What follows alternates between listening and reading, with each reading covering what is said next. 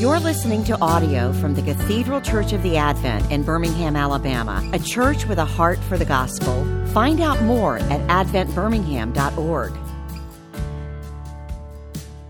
Now, Father, may the words of my mouth and the meditation of all of our hearts be pleasing in thy sight, O Lord, our strength and our Redeemer. Amen. My wife had a prophetic moment uh, this week with our boys. Uh, we were having a family discussion, and she challenged them um, to be bold in their faith. And so, as she was speaking to the boys, she kept emphasizing this word bold, be bold. And uh, our little Mary Grace, who's five, was apparently listening in. And with some anxiety, she declared, Mama, I don't want to be bold. And we were like, Why? And she said, Because I want to have hair. um, we all got a kick out of that. I, I, can remember when I was a little boy, about Mary Grace's age, having a very similar experience. In, in our children's church hour, at least in the upbringing of my church, we sang a kid's song uh, called uh, Father Abraham. do any of you remember this? Uh, Father Abraham had many sons, many sons had Father Abraham. I am one of them, and so are you, so let's just praise the Lord. And, and then you stomp your feet and you swing your arms. And, and I can remember, I'm conscious of this, I can remember as a kindergartner being perplexed as we sang this song in church. Because I couldn't understand or I didn't know that Abraham Lincoln had so many sons. And I couldn't understand how, how in the world I could be one of them. And of course, in time, I began to realize that we were singing about the Abraham of the Bible, but for a good stretch, I can remember Abraham Lincoln, Lincoln making his way into my imagination. Your father Abraham had many sons. Our reading this morning from Genesis sits on one of the great fault lines of the Bible. The text is one of those defining historical moments where everything preceding is before and everything that's subsequent to it is after because a cosmic storm had been brewing for some time that led to this moment. And the storm, along with the sting of its lightning, had been caused by sin. We're in the season of Lent, as I know you all know, so if there's a good time to talk about sin, now is as good a time as ever. And to read Genesis chapters 3 through 11 is to take a crash course in sin and its devastating effects. The fruit was eaten, Abel was murdered, corruption increases. The floodwaters are unleashed and then they recede, but sin still remains present and corrosive as ever, culminating as it does in the Tower of Babel. And here, sin beats its chest in triumph as humanity worships itself and its own achievements. Who needs God anymore? We have faith in ourselves. Genesis 1 through 11 presents sin as if a contagious pathogen has been unleashed in our world. And if you are living and if you are breathing, you will catch it. Humanity cannot escape the clutches of sin. So, in all the chapters that are, are leading up uh, to God's encounter with Abraham, we see sin doing what sin does best it's breeding and it's festering and it's bringing about disorder and chaos. God's intent for his creation was shalom or peace or the best conditions for human flourishing. God wrote creation's symphony in a major key beautiful, bombastic, and lyrical. But sin enters into the scene, and now the music of the whole cosmos appears trapped in a minor key. The world is now distorted and it's destructive, and sin is breeding and it's growing. And as St. Augustine said so long ago, sin becomes the punishment for sin. We just don't have to look very hard for evidence supporting the story of Genesis 3 through 11 and the corrupting effects of sin. We see it in our world on the global level. We know the corruption in our own lives, and we've even seen it with the Houston Astros as well. It's everywhere. And Genesis 1 through 11 presents the world from this macro perspective.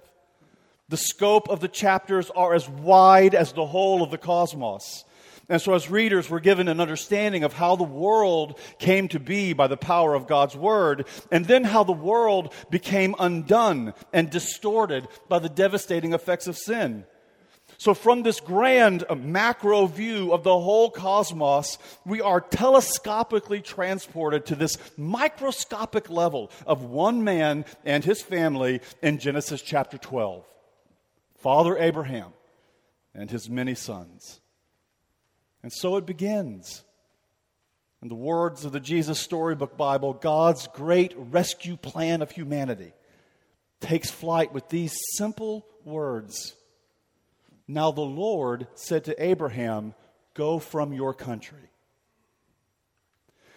I'm often taken back by the Bible's uh, lack of attention to details. I mean, just think about how much is not said in Genesis chapter 12. How did Abraham hear the word of the Lord? Did it come to him in a dream, in the stillness of his own thoughts? Was it audible in the same way that our communication is audible?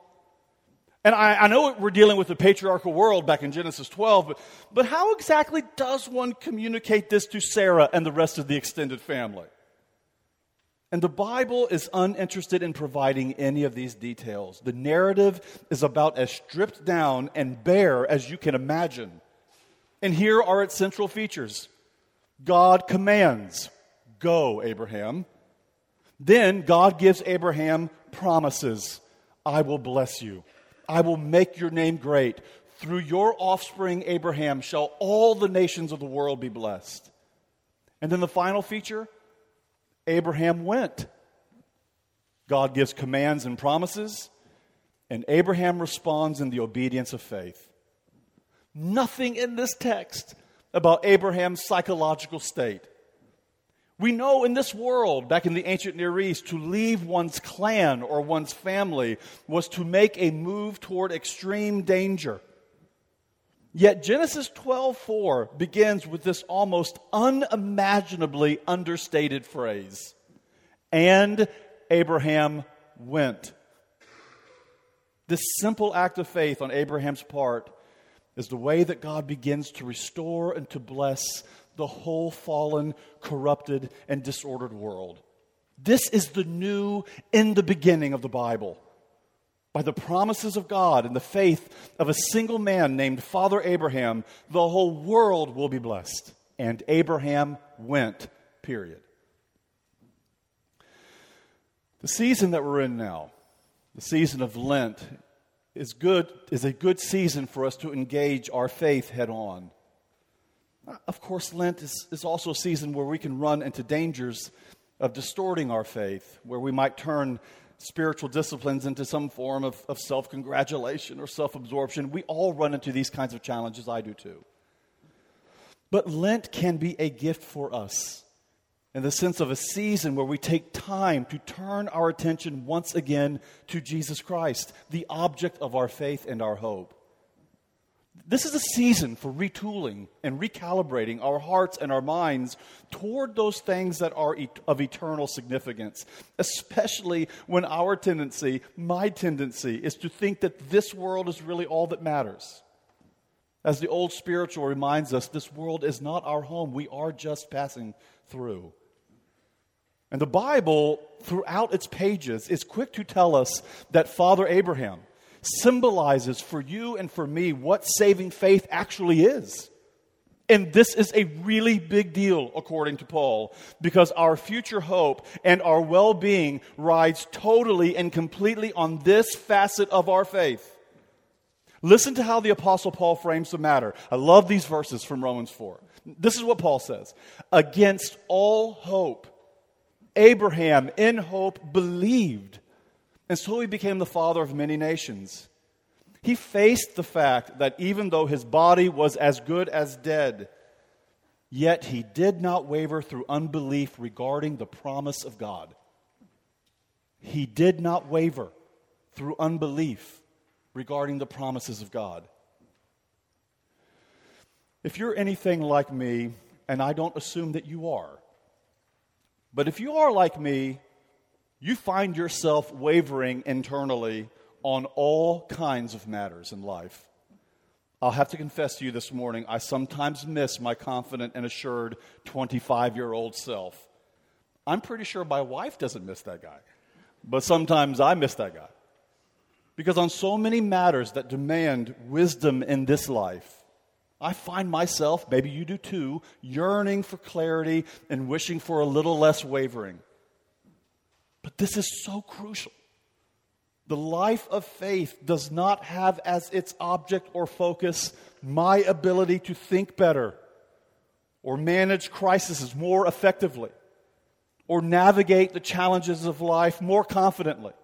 And I'm not downplaying this morning the importance of wisdom in this life. God tells us to ask Him for wisdom, and He promises to give it liberally. But I'm talking here about my standing before God and the security and the assurance that comes from knowing that God in Christ Jesus is for me and He's for you. Because the life of faith does not waver concerning the promises of God. The life of faith sets its gaze like a flint on what God has promised in Jesus Christ and nowhere else. I stumbled across uh, this quote from C.S. Lewis while preparing for today's sermon. It's, it's from his classic work, Mere Christianity. I'd like to read it to you this morning. It, it caught me. It caught me when I read it. This is what Lewis says Your real new self, which is Christ's, and also yours, and yours because it is His, will not come as long as you are looking for it. It will come when you are looking for Him. Does that sound strange? Lewis asks. The same principle holds, you know, for more everyday matters. Even in social life, Lewis says, you will never make a good impression on other people until you stop thinking about what sort of impression you are making. Even in literature and art, no one bothers who bothers about originality will ever be original. Whereas, if you simply tell the truth without caring two pence, how often it has been told before, you will, nine times out of ten, become original without ever having noticed it. The principle runs through all of life, top to bottom. Give up yourself, and you will find your real self. Lose your life, and you will save it. I don't know about you this morning, but that landed right between the eyes for me. And Father Abraham models for us how to tr- find our true selves. It's not by turning inward or by crafting a public profile that we, that we constantly have to groom. Our true selves, Lewis says, are found by fixing our gaze on Jesus Christ and the promises of forgiveness and transformation that come from Him and Him alone. Lose your life and you will save it. Or as Charles Wesley hymned so long ago, Jesus, lover of our souls, let us to thy bosom fly. So we see all throughout the Bible that Abraham typifies for you and for me what the life of faith is all about an unwavering attachment to the promises that God has made. Because if God makes a promise, then that promise is completely trustworthy. And all of the promises of God are yes and amen in Jesus Christ. So when it comes to the promises of God, we need not waver. But there is another surprising move that the New Testament makes when it speaks about the faith of Abraham. This, this, catches, this caught me off guard too. Not only does Abraham model for you and for me what the life of faith is, but we read in various places in the New Testament that Abraham also models for us the faithfulness of God. Romans 8:32 for example tells us that God did not spare his own son but freely handed him over for us all. And here's the shocker. That's the same language that's used in the Old Testament to describe Abraham's offering of Isaac up on Mount Moriah. You all know that horrific scene where God tests the faith of Abraham and asks, in the words of Genesis 22, for your son, your only son, the son whom you love. And just before the knife falls from Abraham to plunge into his son Isaac, God stops him. Stop. I see that you believe. And the Lord provided. But Romans 8 and John 3:16 that we heard read so beautifully this morning and texts all over the Bible tell us that Abraham's Mount Moriah moment with Isaac isn't over yet. Another moment would come in time with a different father and a different son. Not Abraham and Isaac this time, but God the Father and God the Son in Jesus Christ. But unlike Abraham's knife stopping encounter, in the second episode, all of humanity will gasp in horror and in wonder as we see the Father plunge the knife of his own judgment into his Son. We can't escape the weight of that scene. He gave him up for us all.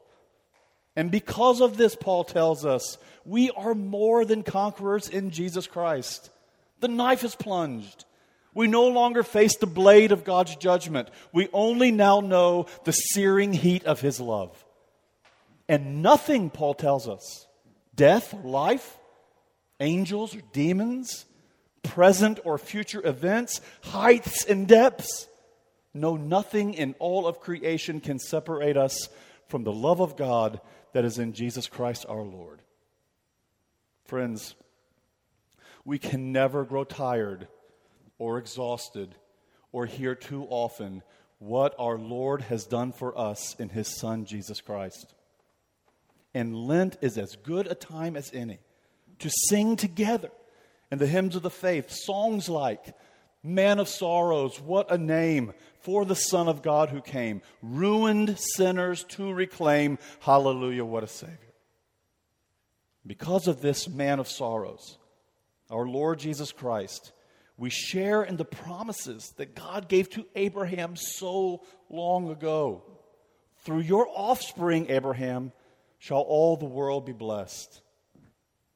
So, yes, Father Abraham had many sons. Many sons had Father Abraham. I am one of them, and so are you. So let's just praise the Lord. You've been listening to audio from the Cathedral Church of the Advent. If you live in Birmingham or find yourself visiting, we hope you'll join us for one of our Sunday services. Find out more at adventbirmingham.org.